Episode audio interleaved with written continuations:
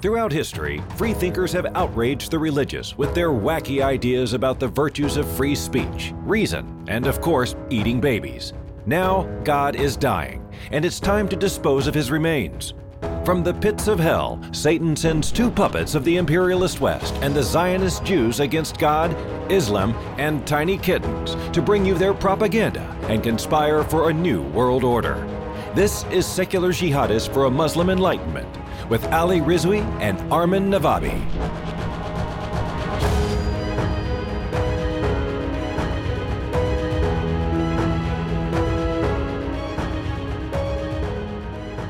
Welcome, everybody, to another episode of Secular Jihadists for a Muslim Enlightenment. My name is Ali Rizvi, and this is Armin Navabi. Armin, how are you? Good. We Very are good. Co-hosts of this podcast, and uh, you know, for those of you who are patrons, you're watching us live. You can see Armin's like amazing like muscles and everything like that, and you can't obviously can't see. I can't even. But those of you who are listening to this, you can't see anything. So please become a patron so you can, yeah, be witness this eye candy. Anyway, so on to less serious things.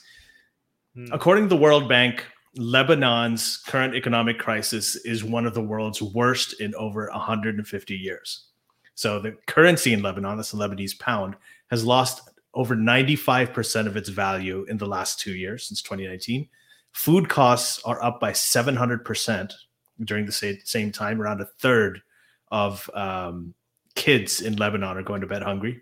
Uh, citizens are being forced into refugee camps, Lebanese citizens. And in fact, like the Syrian citizen, the refugees who came to Lebanon are now in those refugee camps are now going back to Syria. That's how bad it is. Uh, and and right now there, there's you know it's been a year. August fourth was a year since that huge explosion that you all saw, um, that killed around 200 people, injured thousands of people. And there's been no investigation, no answers, no accountability because you know the politicians can't even decide to uh, form a government as of recently. Um, so there's a, just a, a lot of corruption, a lot of issues. Like Lebanon is going the way of Libya and Yemen at this point. It's you know about to become the verge of becoming a failed state. Uh, there's an international effort, that not enough of an international effort, but uh, still there is one to try and rescue it and bring it back from the brink of this abyss. But um, it's becoming very, very difficult, and every day it's becoming a challenge. And this is going to have repercussions for its neighbors. It's going to have repercussions in Syria. You know, it's going to have repercussions for Iran, for Israel, um, and also for Turkey and Europe, like before. So, anyway, um, Armin is going to just hand it over to you. Like, what are you most concerned about? I ju- okay, so first of all, it's if the analysis is correct right now. Okay, I have to say this because I have to always be skeptical. But if it seems like it's really hard to overstate right now how bad situation the situation is in Lebanon, right? And it's also it's so bad that it doesn't seem like people like, oh, how do we fix this? Um, the, and it seems like the answer is like we don't because there is like it's so hopelessly devastating right now I, and i'm not saying like this this is it this is how it's going to be but right now it looks like that okay unless like there's no economic aid or anything that could come in like oh here we will figure out the solution. Because like the, it's so fundamentally broken to the core um that the fix for it doesn't seem to even be there. Like and and there's multiple things that have contributed to this right? There's economical there's political and also, also there's sectarian issues and we could get to all of that at the same time Yeah. uh um you know throughout the show One thing I just wanted to say really quickly, just to interrupt you for a second, is that the sectarian issues. I mean, Lebanon at one point was the place where the Shia, the Sunni, the Christians, like everybody got along and everybody was able to work together. Yep. And that hasn't been the case in the last few years. That that whole system's kind of crumbled. Well, no, the problem the problem is that the thing that the fix for that on how to get people along was actually the problem, Hmm. right? We'll we'll get to that because yeah, you know, the, this the sectarian nature of the politics was an attempt to fix for the solution to the civil war and- and Yeah. for making people get a power sharing scheme in, in politics, right? But while might that might have worked in the short term for people to get people not killing each other, right? It was the worst model for getting things done or getting good solutions for a country, right? And we'll get to that, right? But the one you know one reason why it's so hopeless is because you know the entire country seems like it was a ponzi scheme right like lebanon doesn't produce a lot of it a lot of its own things most of it comes from outside there's like there's not enough production there's not enough economic production within its country to to feed the country right? Uh, and by feed i don't just mean food i mean everything that people consume. Um, so a lot of it was dependent on financial like th- there was a financial system there was these all these bankers there was loans like there, there were lebanon's was heavily reliant on financial services and that was what it was offering. And it seemed like for a short time not only things was were good things were really good. Like people were well off. There were a lot of rich people. There were a lot of like people living in not just uh, not just a life like a comfortable life but a lot of people were living luxurious lives right? With parties high brand stuff. This was like a banking center. This was like a you know kind of like a wall street of the uh, middle east right?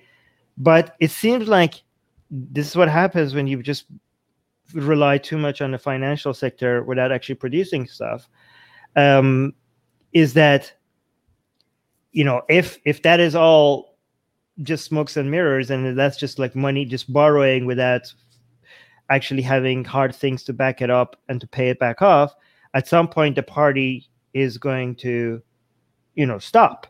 And once the party stops you know the loans come due you know you can't just be like oh how do we solve this well you don't make enough stuff to be able to pay all this back like there's like who like where are you going to get all this stuff there's no like not only you can't pay the loans back, you don't need, you don't even make enough productions to even if you had no loans, like you don't even make enough stuff to sustain the lives of the people that are currently living in Lebanon. Like you, you know, this is not this is not going to be a, something that's going to be fixed tomorrow or the day after. This is like a fundamental thing that needs to change within Lebanon. Like you need to actually increase wealth by producing stuff. And Lebanon's politics right now, it's in a situation. It's created. It, it, it it's looks something so broken that there is no will for any fundamental changes because because of the sectarian nature of the of the government right so by the way you know it's very the people who are at fault are so it's so cliche that the, uh, uh at who they are that it makes it seem like we're just jumping on the bandwagon of blaming the people that are easiest to blame right? But in this case it's actually that you know what i mean? Like i know everybody wants to be like hates hate on the bank like banker fi- people in the finance industry bankers are bad okay? And politicians don't trust the politicians. And we hear also on an atheist channel who's anti-religious anti-religious you know militia anti-religious authoritarianism obviously the most favorite one for us to start blaming is going to be hezbollah right so we're gonna, but so it seems mm-hmm. like, oh, this is easy. Blame the politicians, blame Hezbollah, and blame the bankers. Everybody hates these groups of people. So you guys are jump, just jumping in a bandwagon. But like, this is not. This just happens to be like I know sometimes people exaggerate when it comes to blaming these groups of people because they are so easy to attack. But in this case, in Lebanon, it is these people. like this is this is exactly what's happening right and also like i by the way the, these three groups of people i mentioned it's important to mention all three because as an anti-islamic secular pro-secularism channel uh, we might want to only focus on the hezbollah aspect of it but it is more than the problem is hezbollah and more and again yeah, i'm not beyond that Yes, I, I don't want to dismiss how important, how big of a problem Hezbollah is, because Hezbollah is a ma- major problem for Lebanon. But there, there is also the sectarian nature of politics in Lebanon is broken be- beyond just the role of Hezbollah, and the bankers are also to. By the way, the bankers are so much to be blamed as well right now here because even after things were so, so obviously um, set to fail, these bankers were still getting people to invest in the system. Um, you know, and you know, still taking people's money for knowing that a lot of these are not going to be be paid back to the people. And by the way, a lot of the rich people in Lebanon, a lot of the bankers and other people in the financial industry, they saw this coming and they took their money out w- without warning people while continuing to take people's money. And these rich people in Lebanon, they didn't lose their money. Like they managed to get their money to safety, and it's all this all the all the ordinary people in Lebanon where now they don't like all their money is gone or they can't take it out of the bank or their money is now worthless they they, they basically the rich people a lot of their like I, again i know this sounds like a cliche like i'm not i'm not the type to be like oh rich people bad poor people like like uh, like i'm not like i'm not trying to do this kind populist thing that everybody does. But in this case, this is actually what happened, right? This is objectively what happened. A lot of the bankers continued to take people's money and they didn't lose anything. And the, the actually ordinary people in Lebanon, a lot of them did, right? So, Ali, you wanted to say some few things before? I, I have a lot to say, but I don't know. Yeah, you no, actually, it's interesting that you're saying that because I was actually reading this thing on Al Jazeera uh, by Sami Halabi, and it says, uh, Here is why the EU should sanction Lebanon's bankers. And He's saying the banking sector is responsible for the current crisis in Lebanon. Sanctioning its leaders can help affect a solution. And it's kind of uh, interesting. Mm. Like, you know, when you look at the actual currency, I think it's uh, uh, that it sells at 20,000 Lebanese pounds to the US dollar on the black market. The official rate is fixed at 1,500 pounds for $1. So it's, I mean, that, that's crazy. I mean, a gallon of fuel, as someone, there's a comment in the in the uh, live chat right now um, talking about how some people just have one hour of electricity a day. I mean, they, they don't even have that, a lot of them, uh, because of the yeah. price of a gallon of fuel. You, you, if you want to get gasoline, it's it's gone up by 220%. There's a shortage of it. There have been riots actually at, at gas stations, you know, or, or, petrol stations where people have gone in. They've been they've brought knives, they've had like weapons, basically just fighting over the fuel because they the electricity they get from generators. They get generators, and generators need gasoline to make them run, and that's how they get electricity for their homes. And, and now they don't even have that, and that itself was a backup system. So it's it's actually it's a. But what do you? Yeah, this, you, a lot of people. Let me what no, I, I, wanted to ask you about the bankers and sanctioning the bankers. I mean, do you agree with that at all? It doesn't sound like. I don't know. I actually don't know if uh, sanctioning is. I don't know. I, I just know that they they really screwed up people, and it seems like on purpose for to save their own money. But I, but when it comes to what the financial solution to that is, I have no idea. So I don't know. Um, it's a bit complicated when it comes to financials, but what you said about like you you mentioned some examples i heard like people uh, a lot of people going through 20 hours of like no electricity every day. So like it's just really bad. And i also saw like a lot of people in lebanon are mentioning that this is the you know it's very interesting for lebanese people to say this but they're saying this is the worst they've ever seen. These are the people who have gone through civil war and the war with israel and they're like we've gone through that. And right now the things are right that are like like this is worse this is what because like they're saying you know at those times things were tough but we were working and we could afford stuff. Like we had jobs. Um now we don't. Now we don't know how to take care of ourselves. How like they're saying this i don't know if this is like everybody's saying this but a lot of lebanese were saying um that this what we're going through right now is worse than all those other experiences that they had before. Yeah uh, but I actually, sorry yeah. go ahead no, no, go ahead. Yeah, actually. No, I was saying unemployment. You were talking about the jobs. Like unemployment just is 30%. That's like one third of the country's unemployed. Right. Um, yeah. So now, like, if we want to talk about like different, so we talked about the bankers, and then I want to talk about how the sectarian nature of the politics there um, helps with this disaster. I mean, helps us in hurts, uh, and then also then eventually talk about Hezbollah, right? Because I know our our people. That's the part. That, the people that follow us. That's the part that they're mostly interested in. So I will put that for last, right? Um, but you, so Ali, I think you're familiar with the, how a lot of the power, how the power sharing happens in uh, Lebanon, right? You have the head of the parliament that's supposed to be Shia. You have the prime minister that's supposed to be Sunni and you have a president that's supposed to be Christian. But and it also also goes beyond yeah. that. yeah, Maronite Christian. But you also go to um I whenever every time I hear Maronite Christian, I always imagine a Christian that has been marinated. But but, Right. but Uh, uh, but Mark. okay, so okay, so but I also okay, so here's the thing. Um imagine uh but it goes beyond that. Like if you look at the parliament, like there's eight there these are the three that everybody knows, but the parliament itself is like 18 different sects. Like it goes to I don't know, like it gets very complicated. Like uh Greek Christian Greek Orthodox Christians, you know, um, you know, Catholic, Greek Catholic. There's just like so many different Jews. Yeah, there's so many different sects that every every sect gets a certain number of seats. There's 18 different sects, right? So th- that was their solution to the civil war. They're like, you know what? Let's give a piece of the pie to every sect, and now you all have power. And now, no, we don't fight because everybody has their own piece of the government. What do you think is the problem with that, Ali?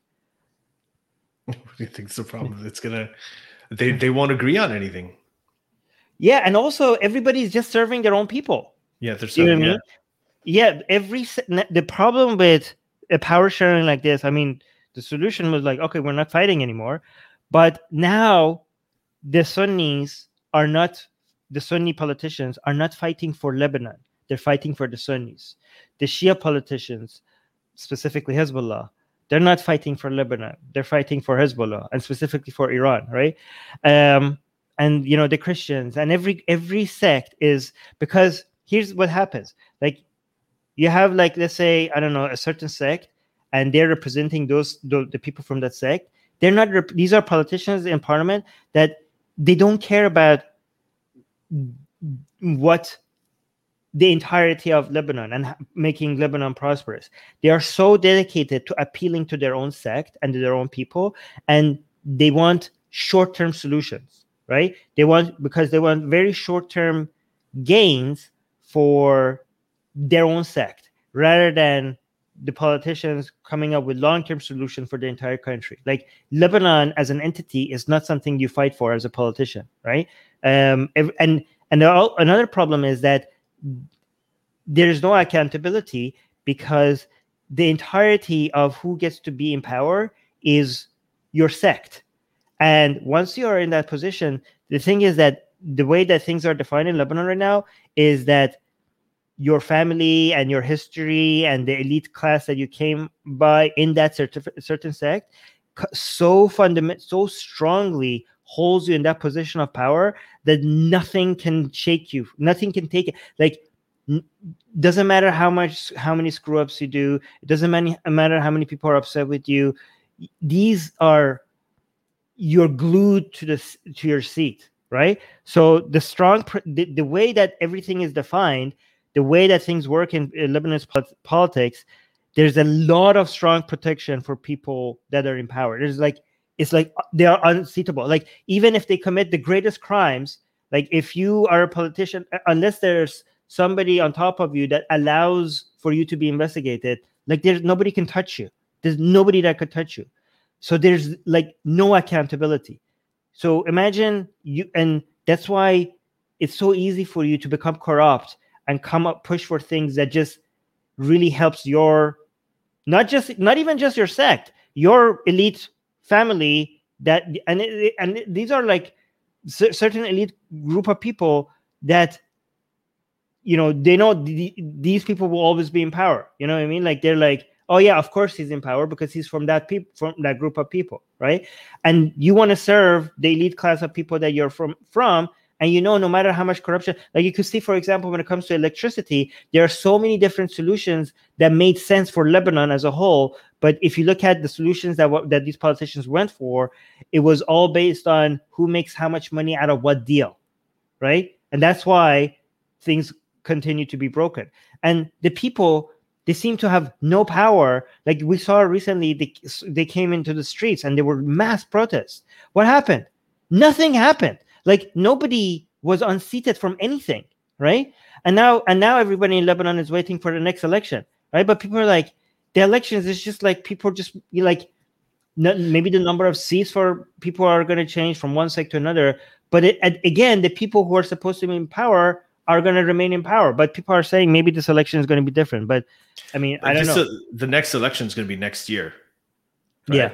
And People are- um, right now, like, I, will it survive until I, I- like that's the problem. Like right right now, it's so bad that uh, it's on the brink of collapse. Everything's on the, the water system there. Right, the water system is the UNICEF said that the water system is, is so mess is basically really fragile. It's just about to collapse, and if it collapses, that means that uh, three fourths of the country, five percent of them, they're not even going to have clean water. It's it's so that's not something.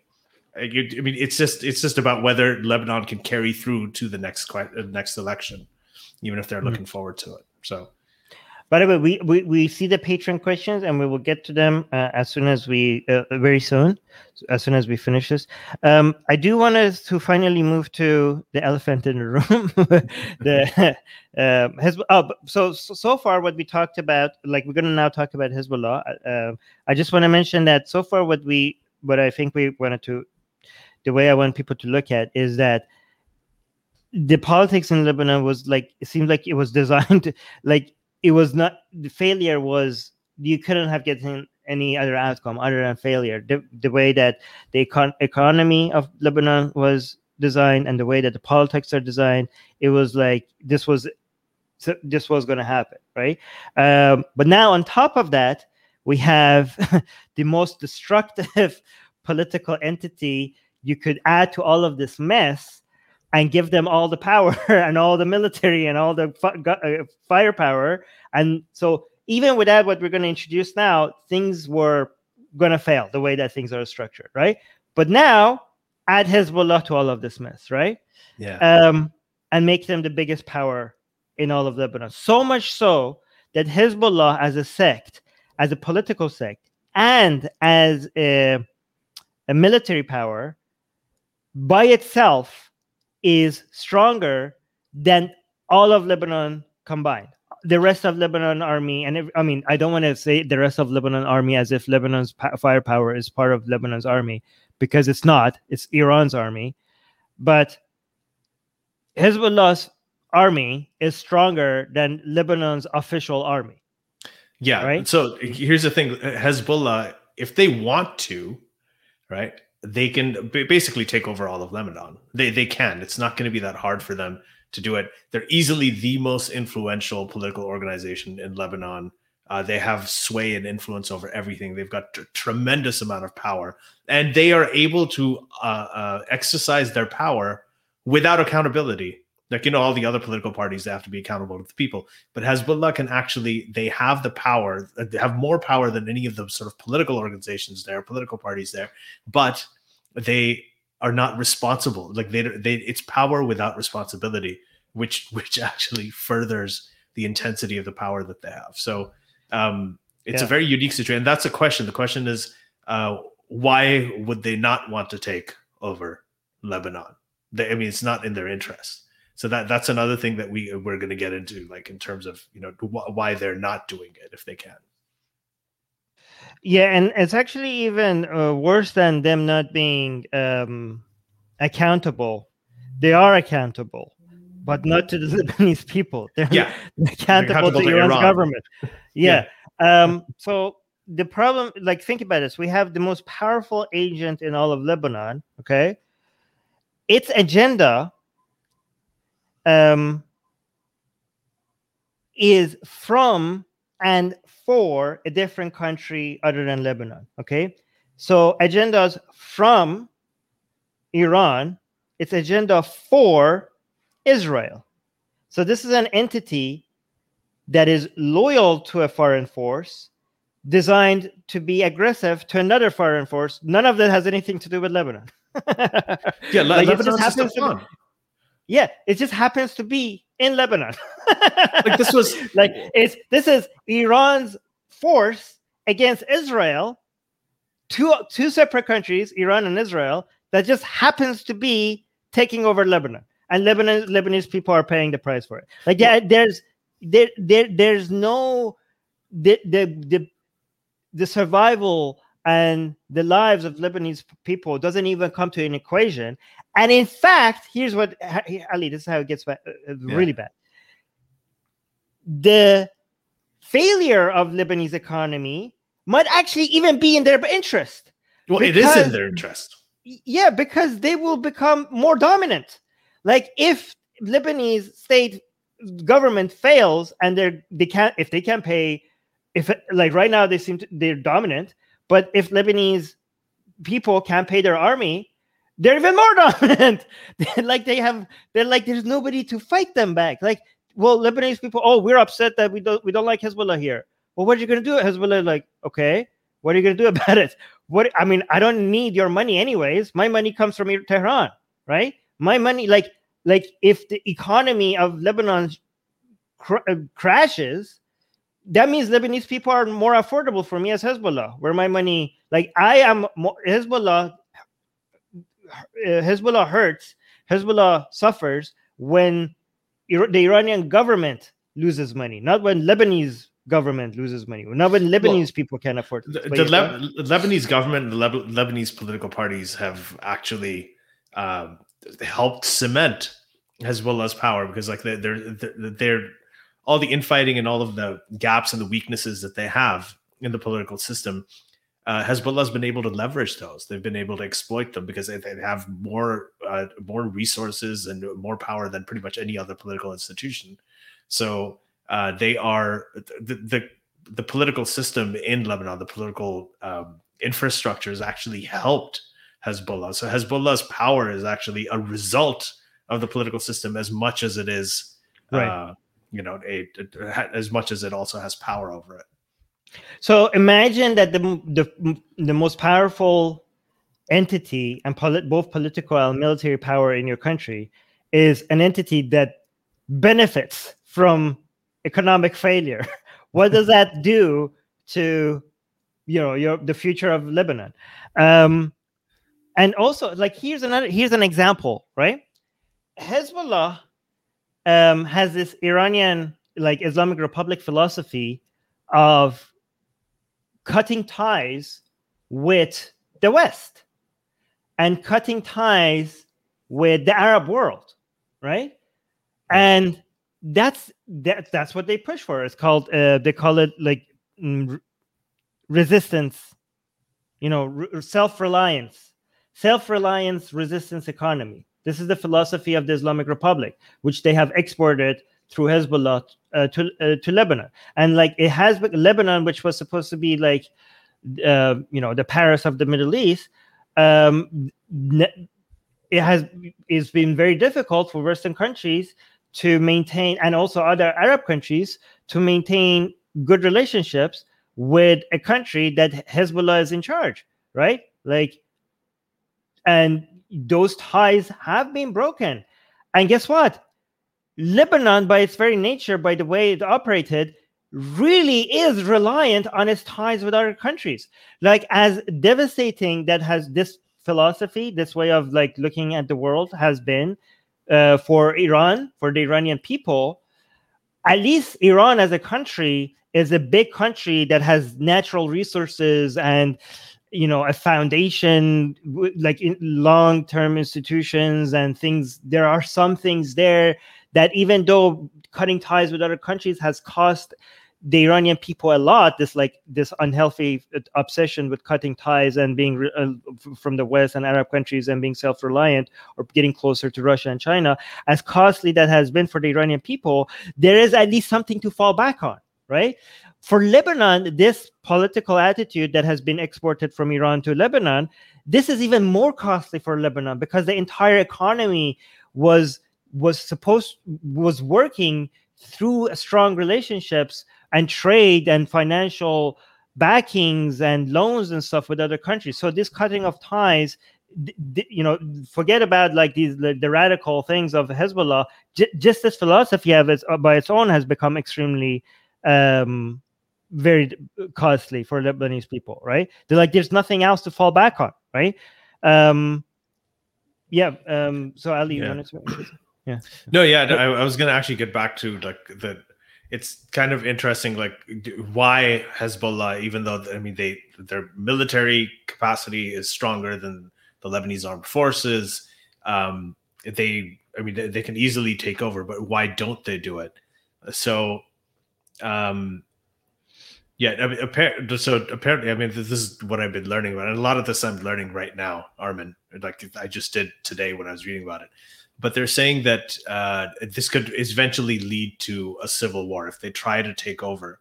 Right, that's going to cause a problem uh, with the uh, with some of the sects. Right, they're going to there's going to be an uprising. If there's an uprising, there could be another civil war, and that's not in Hezbollah's interest. So that's one of the reasons that uh, they they don't really have any interest in taking over the country in, in any kind of formal way. Well, because they're like, yeah, I think like they want to keep the status quo. They don't need to. I mean, they might, they will if they get forced to, but they're already in power. Like, why would why shake things up? Like, um, they need to have at least a dance of democracy being played in Lebanon, even if they if they're just going to keep Hezbollah in power, just to keep the people somewhat quiet. Like you need to actually have this, um, you know, basically just like in Iran, right? Like you have this authoritarian regime that is not accountable to the people, but you you just you dance the democracy dance just so that you could shut people up, so that you have to spend less resources on using your military power yeah. to suppress the people, right? Because just like you know, people were like, well, we have at least we have some say, you know, uh, even though they don't. But you know, you just that's your branding, that's your marketing. Like, hey, people, shut up because we you get to vote. But go on, Ali. Yeah, no, and and that's true. And the, the, there's another thing that um, when you have, I mean, in the Middle East, what happens is a lot of places become uh, regions for proxy wars, right? Between for proxy sectarian wars, and we know all about like where Saudi Arabia is backing one side, Iran's backing the other. Um, so it's it's that's another problem with if Hezbollah takes over, then um, the the the the Christians, the um, Sunnis, the people who are not Shia, for instance, their unrest, they would start seeking uh, support and arms and funding from other countries, and other countries would get involved, and they'd start supporting the non-Shia sides. And uh, that again, you know, you'd have a civil war, but you'd have all of these external. You'd have Iran supporting Hezbollah. You'd have the non-Shia um, sects are going to be uh, getting support from other countries uh, in the region, and it'll be the location of a proxy war, and that's also something that's not in their interest. See, but the the issue is that whenever there is right now war around that you know area, there's a there's this short-term vacuum that is always created, and those vacuum of power, mm-hmm. which gets filled very fast and the way the way that vacuums are getting vacuums of power are getting filled in in the Middle East right now is with Iran's government, right? I mean, if you think about the people who are doing inserting themselves in wherever they can, number one right now is Iran's government, the Islamic Republic of Iran. Then after that, it's Turkey. Um, after that is Russia, and what has been missing for a very long time has been um, Arabs, the Arab, uh, you know, the Arab League seems to be like no ability for them to exert any sort of influence, any significant source of influence beyond their borders, um, other than like you know, and in the places where they have tried to, they have failed so miserably, like in Yemen, right? Uh, and I mean, I guess that was the that was the whole one of the reasons behind the Abraham Accord was for them to to get more serious because they are they're so far the Arab League the Arab the Gulf Arab countries are so behind everyone else. You know, Iran seems to be leading in like m- taking over places. Yeah, I mean not taking over places, like exerting their influence in many places. Um, and the Arab, you know, the Gulf Arab countries are like, hey, you know, Israel, you don't have, you know, we are at least like Arab, and so we have the you know we're not going to be it's going to be easier for us at least seemingly um for us to exert influence in countries like in, in, in such a way that Israel is not possible but Israel might have like the military power and the strategic power and the Arab countries have you know I, I know this is maybe some people would argue this, but the legitimacy, uh, uh like at least relative to Israel, to exert themselves in these many different places in Israel. So maybe like the Abraham Accord was to be to provide a counterbalance against the influence of Iran's government in many of these uh, places, right? So, I mean, they're like it's like player number four has now entered the game. Let's see what they do. But this is just a new thing. We'll see if there's any if any unity between um, these Gulf Arab countries and Israel will make them a more serious uh, counterbalance uh, against Iran, not not just as a not just in, def- in in a defense mode, but actually outside of their borders. Because I mean, Israel and these Arab countries so far have been like, just like we're just we just don't want to get you know screwed by Iran within our borders. Like, are they going to actually become a serious player outside of their borders? Like, uh, I mean, Israel has been very good when it comes to um, you know special operations and stuff like that but nothing like they they don't they have no ability to go out and change minds and go into these regions and get political support like imagine if israel wanted to get political support in any of these places like they would be like yeah that's not happening um that's why you know they need to work with each other um and we'll see because like it, it would be amazing for example if I don't know, Saudi Arabia allows Israel to use its airspace. Like those are different discussions. But I just want people to understand that whatever conflict happens, like you can see that's in Afghanistan right now, the the same players, the same main three players, Iran, Turkey, and Russia. I mean, like for example, when, when if you look at Afghanistan when, when there's conflict and Taliban's taking over, you would expect India and Pakistan to want a medal because they're right there, right? But I, on top of the people who are right there, you're always seeing I mean, Iran is right there as well, but Turkey is not. But you could expect that Iran, Turkey, and Russia, they're always going to be like, hello there, I see you have a conflict here. Don't mind if I put my camp here and just see what I could do, what I could take, what I could like, how could I increase influence? Iran, Turkey, and Russia are always there. It, United States is also always there, but they seem to be reducing. Like Iran, Turkey, and Russia want to increase being always there while United States wants to reduce it because they're focusing on somewhere else, right?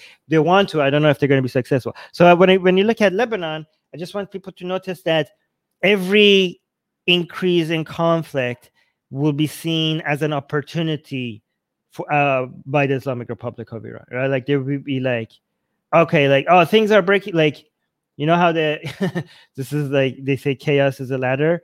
The little fingers in Game of Thrones said that this is like this is how Iran, the Islamic Republic, looks at the entire Middle East, right? Every any chaotic is an opportunity, unless they already have established, like if like you know if Assad was falling, then no, they don't like chaos. But everywhere else, they like chaos, right? But yeah, go on. I'm going to say.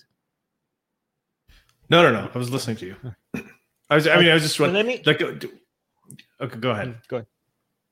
No, I just want to say, given no. a given Exact, just a recent example uh, from like six days ago. I don't know when this podcast is going to come out, but this is quite recent, right?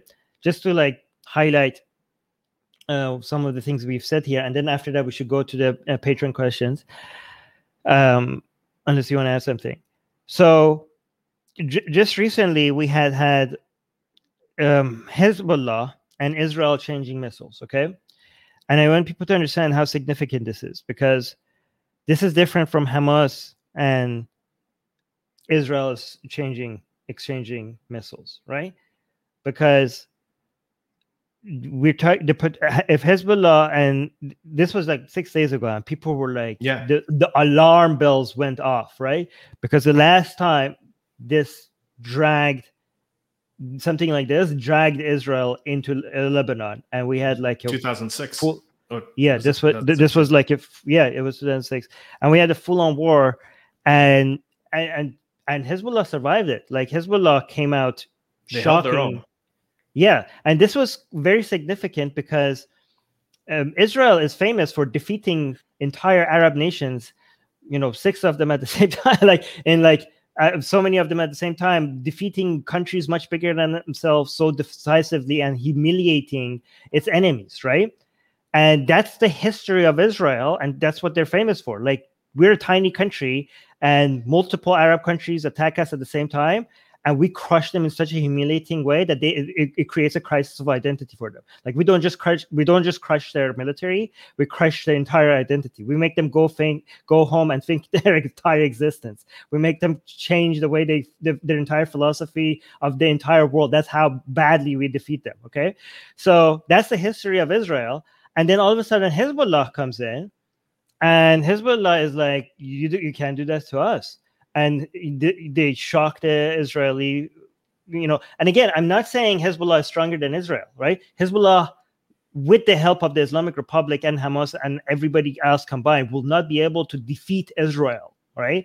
But it is much more powerful um, when it comes to resisting it and also causing harm to Israel and causing security threats and causing economical hassle.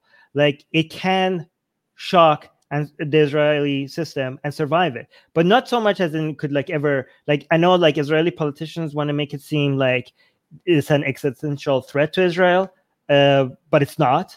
Like the you know Israel is not Israel is nowhere not going to be defeated by any power uh, that exists in the world right now. And even if it ever gets even close to that, the whole world is going to come to its aid. So it's like Israel is going to be fine, but it will. Israel is going to survive, but you know israel the reason why this is such a you know israel has high standards when it comes to defending itself like israel doesn't want any any of its citizens to die ever when it comes to conflict right so it's not like is this a when it comes to hezbollah being a threat to israel it's not it's not when you when you say a threat not in a threat as in will, will will hezbollah be able to defeat israel as a whole no but it is powerful. It was powerful enough in 2006 for it to be able to resist its being its itself being defeated, and also to continue causing hassle for Israel. Um, and it has become so much powerful than what it was in 2006 right now. Right, Hezbollah today it's much, much, much more powerful than yeah. what it was in 2006, and still not powerful enough to completely defeat Israel, but you know, like it is it's very interesting because Hezbollah was Hezbollah and the Islamic Republic of Iran were very much closely um, watching the Hamas missiles at um, Israel before the recent attacks by Hezbollah and watching exactly how the Iron Dome responds because they will they wondering like what it takes for the Iron Dome to be over uh, to be overwhelmed. How yeah. many missiles does it take? Because they know Hezbollah has a lot more missiles than Hamas. Right? They were very much so they and they. But I don't know if it will be able to overwhelm. But they're they're watching that very closely, right? So, so when when, when talking about Hezbollah, a lot of people want to highlight how unpopular Hezbollah is in Lebanon because that's where they are. That's where their home is. And this hope is that the way to tackle Hezbollah because you can't defeat it militarily they're like completely crush them. You can't do that. Even when even when you go into lebanon as it was proven in 2006 even when you go into lebanon you can't still defeat them. So what can what can you do now when they're so much more powerful right? So the hope is that maybe you could get internally something from lebanon to unseat hezbollah but that's probably not going to happen because you know with what army are you going to do that? And when I say with what army, this is now what I want to refer to what happened in six days ago, right? So six days ago, when we saw missiles going, you know, from Israel to Lebanon and from Lebanon to Israel, it was interesting to see that both of them were shooting inside empty fields, right?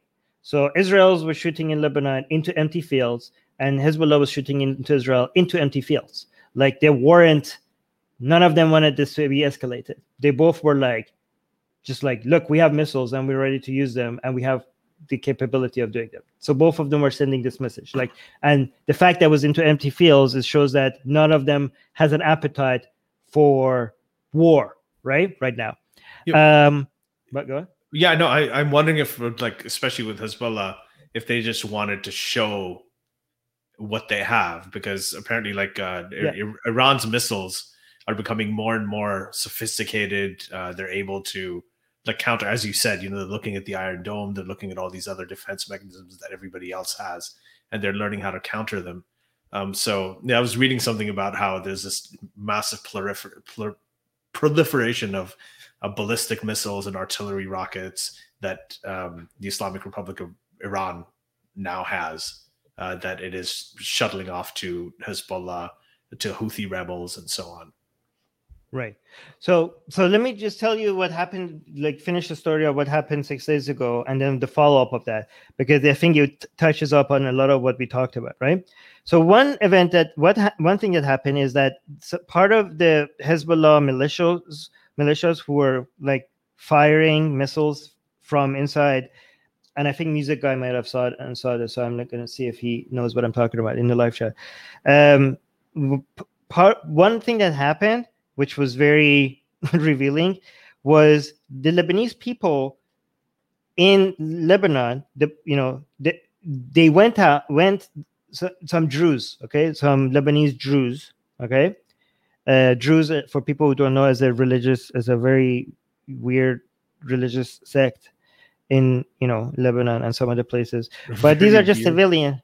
Is yes, the weirdest thing I've done. Like the more you study it, they were like, "What the hell?" Like it's like the most secretive, like religious sect. Anyways, but yeah. these religion, these civilians, what the religion is is irrelevant right now. But just I just, yeah. But they these civilians in Lebanon, they went out and they attacked the Hezbollah uh, so militias who were firing missiles into Lebanon. They were like, "You're you're gonna make Israel attack us," and they were like, "We don't like stop it." Like they went like there's videos of this. Like the the Druze people, the Lebanese civilians, they had surrounded these militias, the militia, the Hezbollah militia cars that had, were carrying, carrying these ballistic missiles, and they were like they were dragging out the Hezbollah militias from the car, and they're like, "You're putting us in danger. You're gonna make you're gonna start a war, right?" And the Lebanese army showed up and they arrested Hezbollah, right?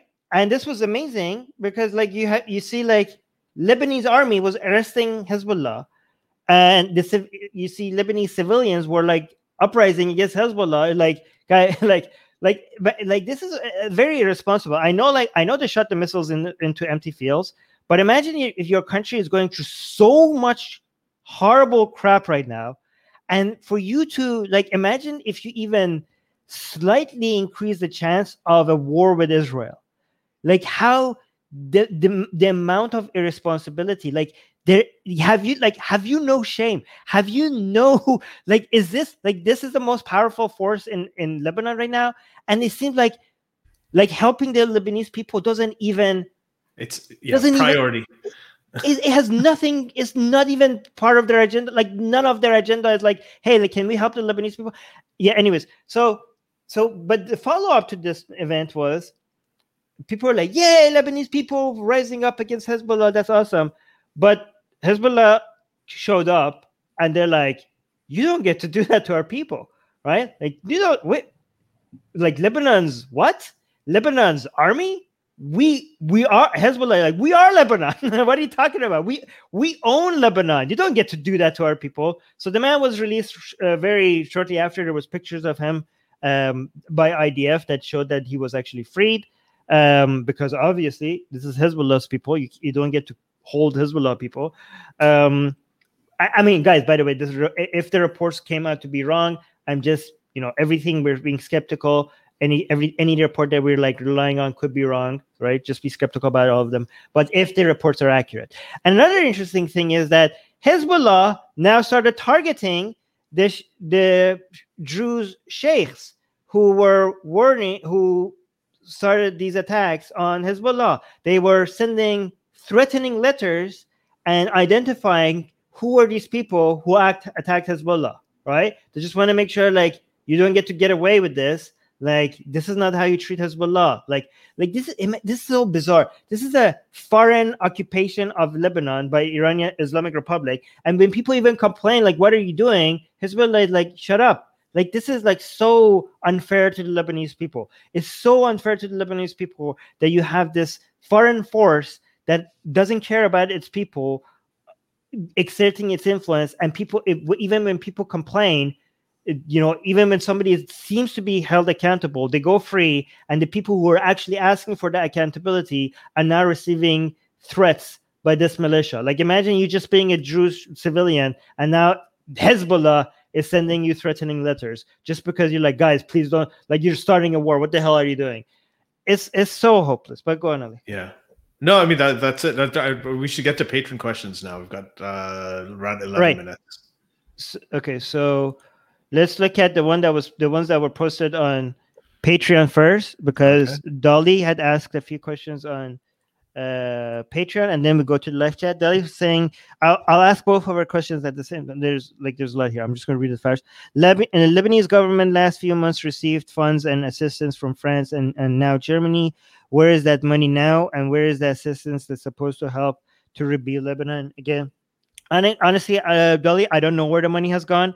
Um, I do, I, I do know that Lebanese government is politics are so corrupt, and money who every time money that is received, like a lot of it disappears and goes to people who are not supposed are not going to be helping the country. I know, like a lot of the new recent help comes with like demands of accountability, but I haven't followed. I don't follow these dollars in so detail to know where they go and how they're being used, right? So I don't know the answer to that question. Um, the second question was Hezbollah shooting Israel and now Lebanon becomes a war zone instead of a civilized country. It's so sad to see Lebanon falling apart like that. I don't think that the a war between Lebanon and Israel is like we don't know. Like I, I mean, the, the threat is there, the risk is there. Yeah, But but, we right don't- now I- it's not happening. right now no um so it's lebanon is failing without a war like a war on top of that will become like just like devastating but it's already devastating without this becoming a war zone. Like it's already it- right now it's already screwed. Uh, so my she says my question is do you think all the money and the funds goes to hezbollah instead? No not all of it. It doesn't all of it go to hezbollah. There is corruption beyond hezbollah in lebanon for it to go to other people as well. So um so it doesn't go all to hezbollah right but uh, Yeah, Ali, uh, do you want to add There are also there's uh, two more questions from Music Guy and D Boudreau. Like if you go up to the we're about to Yeah. go live one. Um, so uh, Music Guy at 20 is saying, is Iran watching over this whole situation closely like a vulture? Uh, yeah, I, I think oh so. yeah Of course. Uh, what would be the best scenario for them to take over Lebanon? How would the world react to this possible move? So I that that I honestly, music guy, I I don't think that's going to happen. I don't think they're going to take over Lebanon because if they could, No, if they they have this is them taking over lebanon i don't I- understand what do you mean like taking no, over what I lebanon mean- as in huh, yeah. I, th- I think he's talking about formally taking over Lebanon. As Oh. in Hezbollah could easily take over Lebanon, but I, I don't think that they will because I think that that's going to cause uh, it's going to cause a lot of issues. It's going to cause a rebellion from the the non-Shia people. I mean, there, there's it's going to cause a lot of issues. Um, then the other countries are going to get involved. And there there are many complications that can happen, and that doesn't help Hezbollah. The other thing is that if Hezbollah does take over, uh, you know, that's Iran taking over Lebanon formally uh, through Hezbollah, and Hezbollah becomes like the most powerful, formally the most powerful uh, party, and they become the government in a way. Then they're going to be subject to a lot of domestic scrutiny. Right now, they can exercise their power, but um, they're not. And and people do think of them as also Hezbollah is also part of the whole you know corrupt political system there. But then the focus will just be on them, and then that's also something that I, I don't think is ideal for them either. That's not something they want. the, the, the, the most ideal situation is to have what you have right now like you know you don't like you don't want to take over in a form that you have all the accountability right? Right. and you also don't want to take over to the point where people think like they have no chance of ever fixing and having any representation in the country. Like it, the best form of takeover is a takeover that is not complete and it's a takeover where there's some sh- pret- pretense of democracy right because then you benefit you have all the benefits of the takeover without all the costs a lot of the costs of a takeover right Yeah. this is why this You is have power example- without responsibility. That's the whole thing. Exa- You can exercise exactly power without responsibility. exactly and accountability and you have no accountability but you don't act like you need like yeah like this is exactly why Khamenei in Iran controls everything but he acts like he controls nothing right because when things get good he takes credit and when things take back he's like well i'm not the officials who makes these decisions there are other people like it's fantastic that he's just like he's sitting in the perfect spot to act when he's like he's completely in charge when he needs to and acts like the entire country is run by independent institutions that don't even consult him when he needs to as well. Like this is such a perfect limbo for him to just stay in. Um, I mean, imagine if if Hezbollah was just militarily just eliminated all the other powers in Lebanon, right? Now, you know, you're just going to have the you you have no. I mean, you need some um, show of being a representative democracy for people to not have lost so much hope that they just constantly rebel against you. That's like now you have to. I mean, even if you can suppress them militarily, you rather not. You know, that's like um, a military cost to you that you didn't have before, right? So just give them something to hope for and make sure that they don't rebel. So and also like it's like it's better if you act like you're not in charge of like the banking system because the banking system is failing by its own, uh, which is good, and Hezbollah doesn't have to take responsibility for it. So I mean, it's when I say it's great, I'm talking on behalf of you're like i'm talking like what hezbollah is thinking right? They're like look at these people they are corrupt. We're like we're here actually to help you. Look at this we're actually bringing you food from iran. Like you guys who were see lebanese people you guys who were complaining that we are have ties to iran? Isn't it helping you now? We're bringing like food from you. Like look at all this money that we're bringing and we're bringing you food and we're going to go door to door and deliver people. Like i like uh, like guys like look at look at all these countries who are abandoning us. Isn't it nice that we have such strong relationship with iran? Because iran is sending us this and sending us that. So you know your government is failing you and we are here to help you because we have ties to strong ties with iran. So in fact. So good for us to keep comparing ourselves to the failures of these other elements because if we're the only player, then everything would be blamed on us completely exactly. all the time and but now we could act like no it's not our fault we're actually here we're part of the solution these other parts are part of the problem yeah uh, one more question from uh, D. Boudreau, and this is in the uh, Patreon. Um, with all the hardships the Lebanese people are facing day to day, is there an increase or a decrease in support for Hezbollah and their current rocket attacks?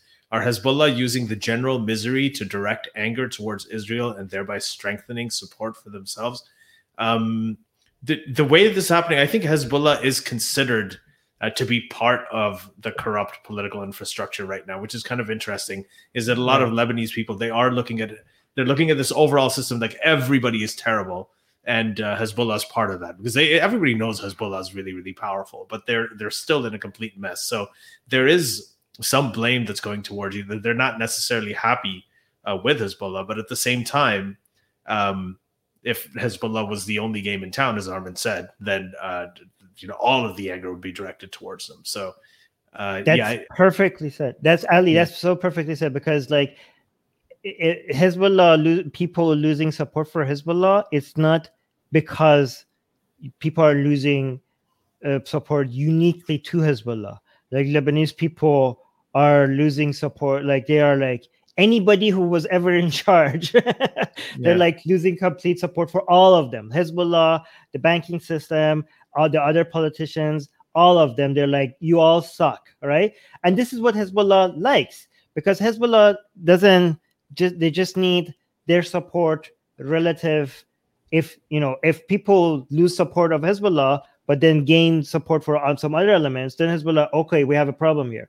But if people are just like losing support for all of like people are losing hope in all of them, Hezbollah like okay, we're, we're relatively we're good, right? And and also Hezbollah can always rely on people who don't even care about the economy. Like there are certain people, and this is why the Islamic Republic of Iran is investing in Iraq, uh, in Lebanon, in Syria, and Yemen in ideological support because these people don't care right? People are like, I'm ready to starve for Hussein, right? People are like, oh, this is great. We want people like that. We want people who don't care about this world at all. We want to create such a strong ideological support that that because you don't have to be accountable to these people at all. They're just like so. What Hezbollah has that these other elements, like the bankers, don't have anybody who's like, oh, it's okay if the bankers fail because we worship the, the banking god like we will always support them there's nothing like that right and all these other politicians like the sunni politicians or the christian politicians they don't have this base there, there's a there's you know they hezbollah is losing support but there's this w- one core group of people who no matter how much they fail they will no- lose their support. And those are those ideological people who are willing to like sacrifice their lives for Khamenei or whatever, or people who are so extremely Shi- Shia. And that base will always be there for Hezbollah. Um, or also Hezbollah goes beyond that. People who are so anti-Israel that they they don't care about the main thing they care about. The main reason why they love Hezbollah is because they're the only strong the, their strongest force against Israel. They don't really care about what uh, how Hezbollah achieves it, as long as Hezbollah is powerful enough to become a hassle for Israel. So there's two ideological, two elements of ideological support. One is anti-Israel, and one is, you know, zealot Shia that Hezbollah could bank on, no matter how bad the economy goes. So that's something that Hezbollah enjoys that the other groups don't enjoy. Yeah. Okay. Now we can go to some of the ones in this uh, in this live chat. Where were, where did you get those from? You got those from Facebook? No, no, from Patreon. Oh, there were So new there- questions. Yeah, because we Oh, yeah. post uh, we post the original one, then we say we're about to go live. So Oh, questions people under we're about to go people commented under that one as well. On Good thing you saw that one that too. because I didn't see that one. Good, good, good. Okay. good. yeah. So Okay, I cool. think there's uh Susanna's asking a question at eleven oh eight. Mm, Eleven oh eight. I didn't see. Good thing you saw that, Ali. Eleven oh eight. Here, there we go. There we go. So Susanna's saying, what do you think about calls for constitutional reform or an entirely new constitution? Um well, first of all, like, Well, yeah. they'd have to get together and agree on it. Right now, they can't even form a government.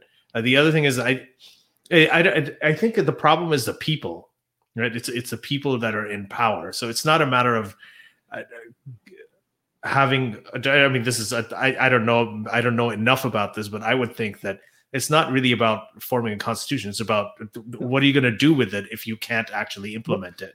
If the people Yeah, are well, not willing both. to implement it. Well, I mean, okay. Here's the thing. Look, I think you need a new. Com- yeah, I mean, I, I, the this the sectarian nature of the government. I think it's both, Ali, and they both affect each other, right? Mhm. Because the nature of how the how sectarian the the, the whole, everything is right now you need to completely change that. And i think you do, the only way you could change that is through a constitutional reform. So you're saying the problem is the people. Yeah the problem like like you can't you can't just like remove one of some of these people in power and replace them with exactly the people from that exact background and from that exact elite group and from that exact sect with the sectarian nature.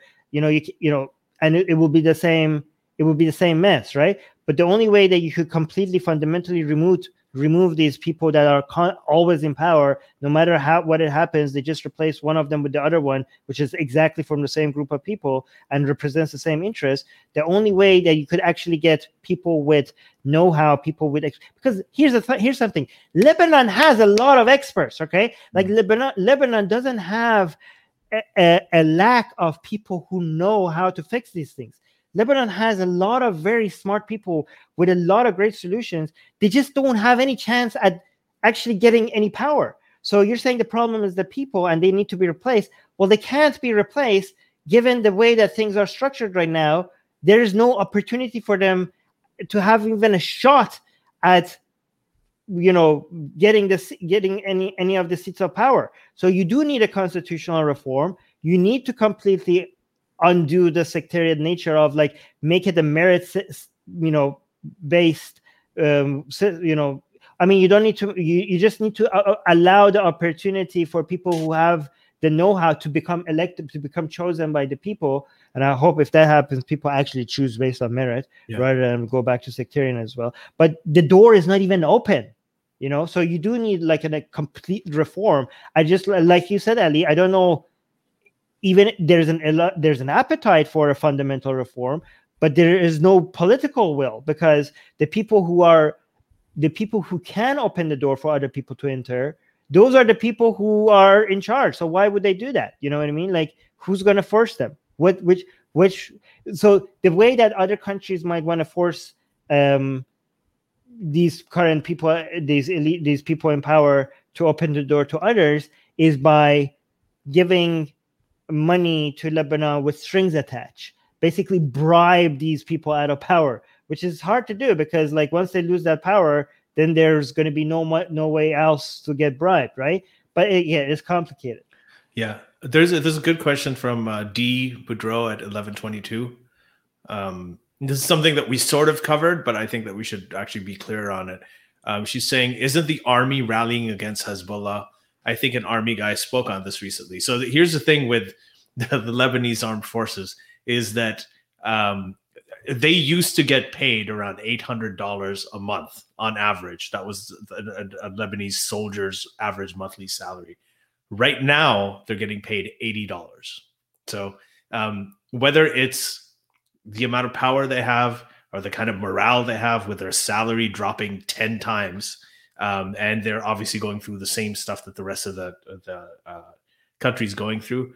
Um, Hezbollah, the, the, Israeli, the Lebanese army uh, is really not that much of a match for Hezbollah. So, um, I think yeah, Hezbollah could easily, easily take or take over the Lebanese army if they wanted to. Yeah, I mean, Lebanese army could complain, but what are you going to do? What yeah. are they going to do? They can't do anything. I mean, yeah, yeah. I mean, they can't even arrest somebody who was like, guys, like just just look at what happened six days ago, right?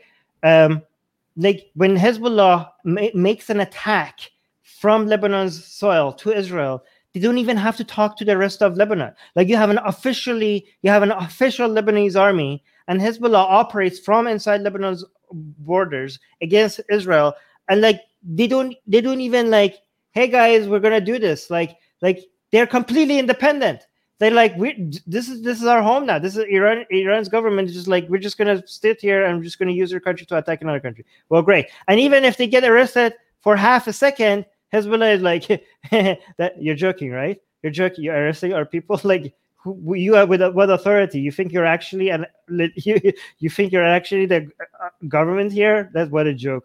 Get, give us back our people and please give me the names of the people who actually arrested one of our boys. You come after our boys, you can't do that. This is our country. Anyways. Yeah, that's uh so should we do one more question? I think music guy has one at 1203. It's it's more of a comment than a question, but it brings up something interesting that we didn't cover here, and that's the question of aid. No, I honestly think he's saying, I honestly think if in the end Lebanon does not get the aid money from the West, they will rebel and protest the money is being waved in front of them, but they will only get it if they form a proper government. Um, so yeah, there there is something like that happening. But I mean, this aid thing that's really interesting when it comes to Hezbollah as well. Hezbollah doesn't want to. What another reason Hezbollah is not taking over that they don't want any formal power in Lebanon is if they do, because Western countries think of them as a terrorist organization, that they're going to cut off aid completely. And if they cut off aid completely and there's no aid coming in, um, they need this external resourcing for, for Lebanon. Uh, it has, it's in Hezbollah's interest because Iran is under sanctions. So their resources coming from Iran have been limited because of the Iranian sanctions as well.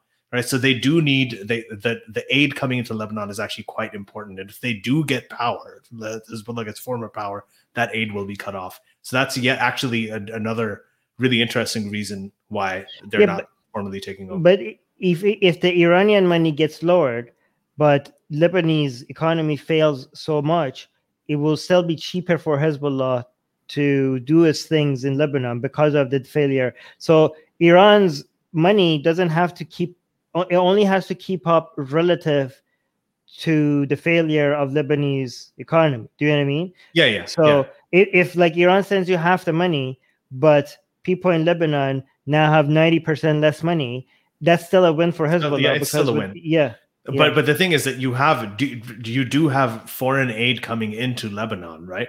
Um, so yeah. and that and Hezbollah benefits from it. So that's just an additional source of revenue that they're not going to want to give up anytime soon. Yeah, uh, yeah and also like look at this from the European perspective. By the way, last time, last time a Middle Eastern country failed collapse, it cost Europe, uh, you know, something, you know, it, the wave of, I don't think Europe right now has an appetite for another wave of refugees heading at its borders, right? So they're like, they're, they're very motivated to, you know, help Lebanon stay stable. And I, I bet you a lot of them are like, I don't care who it is, even if it's Hezbollah, just keep this country intact. Like we, there like there are a lot of Europeans who might be willing to even be like, you know, you know, if it's Hezbollah, let it be Hezbollah. Just don't let the state fail because we're well, not ready yeah. to. Yeah. No, I mean there, yeah. there was an emergency UN session at on August fourth, I think, on the one year anniversary of the blast last year. That uh, where it was led by the French, where they precisely talked about this. So, like, how do we rescue Lebanon? Because it's really not going to survive as a state until the elections yeah. next year. France is very happen. concerned about the failure. Yeah. Um, last thing we should read is this one, I think. That's right. So um, here's the thing Susanna's reminding us uh, to plug the Patreon. So if you liked what you heard here today, and we're yeah we're done today. So if you if you liked what you heard, um, uh, please do consider going to Patreon.com/slash sjme and uh, becoming a patron. You can do it for as little yeah. as a dollar a month. And what do you get? You get to see all of these streams and all of these episodes live.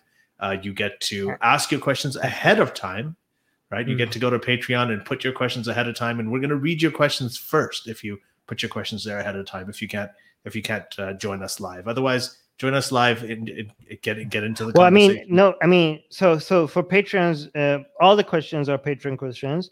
Yeah. Uh, but you either get to ask your questions live, or you get, or if you can't join live, you get to ask your questions ahead of time. I will make sure we read them uh, so we have so we have two types of shows. We have uh, private shows, private live streams, which is for patrons only, and we have public Q and A's. For public Q and A's, the patron questions are asked first. For private shows for, who are for patrons only, um, all the questions are patron questions. There's no other questions other than patron questions. But the ones that were asked ahead of time for people who might not want to be here, they're asked first, and then the live stream questions are asked second. But uh, yeah. Um, oh, by the way, D is also saying we need to we need a stream on Afghanistan next week. We did do a stream on Afghanistan recently, but yeah. I think, uh, but I do think it's justified to do, you know, one soon again. Maybe not next, but soon because of how how much things are changing in Afghanistan. So it might not be the next one, but it will be another one i think soon because it, it is justified to do even though we did the one recently it is justified to do one more again. Yeah um, I, I agree. yeah I, um, I wanted to also do more on iran right now because things are changing in iran a lot as well but because we had done so many iran ones that's why we didn't do an iran one again. But things are changing in iran so much so again i'm just assuming that it's going to continue changing again so that's why we're like holding on that a little bit. But yeah ali? Yeah so yeah, no, I was gonna say if you're if you're hearing us on YouTube, if you're watching this on YouTube, then uh, please hit the subscribe button and the bell so you get notifications of any time we have a new video. And we do have a lot of short clips of videos as well, in addition to yes. full episodes. So do uh, subscribe and hit the bell. And then if you're if you're hearing this on your podcast app, I mean, if you're listening to it on iTunes, please go and uh, give us a rating. Uh, that'll help yes. us uh, feature more prominently, um, so yes. that more if, people can hear this. If you listen to us on podcasts, please also make sure you, that you come and subscribe to us on YouTube as well. Yeah, uh, we have the you have short clips there. Yeah, and All it's right, sad that Lebanese food that there's a food shortage there because Lebanese food is so good. Yes, it's so good. Yes, but yes, anyway. yes. Um, I, it's tempting for me to say that on behalf of as an Iranian, I apologize to Lebanese people for the way my my country is like screwing it over. Uh, but I'm not a collectivist, so I don't hold myself responsible. So I'm not going to apologize. But it would be funny to say. So yeah, it um, it's a lighthearted way to do dark humor at the time this bad. I'm sorry, but I am really sorry. Not you know, I am sorry for for what people in Lebanon going through. Like yeah. I watched so many of their videos, and it's so devastating. I was watching this lady. She her house was completely destroyed through, during the blast and then she lost after that she also lost you know no she also lost her job. And just like keeps getting every time she gets hit with disaster she, another one kept on hitting and hitting and hitting and there's no electricity. And it's just like people's like businesses are failing people that have businesses for so long. It's just so it's just such a mess. And i'm, I'm really sorry. I hope i don't know I, I wish i could be more optimistic right now. I hope like we're wrong about what it seems to be, you know, the future. I really hope that things turn, become better. Yeah. Yeah. You don't deserve this. Lebanon, Lebanon people like you, you really don't deserve this. Yeah. Yeah. Okay. Anyways. Okay. So we're gonna All see right. you guys uh, next week, same time. All right. Bye, guys. Bye bye. Be best. The secular jihadists have been made possible thanks to the Illuminati and the covert support of Israel and the CIA. That's what we have been told, but we haven't received our checks yet. If you like what we do, please support us. Share the podcast with your friends. Write and tweet us with topic and guest suggestions. Or head over to secularjihadist.com and give a dollar or more for exclusive access to live video. Have your questions read and answered on the air, and more. Till next time, may the flying spaghetti monster be with you.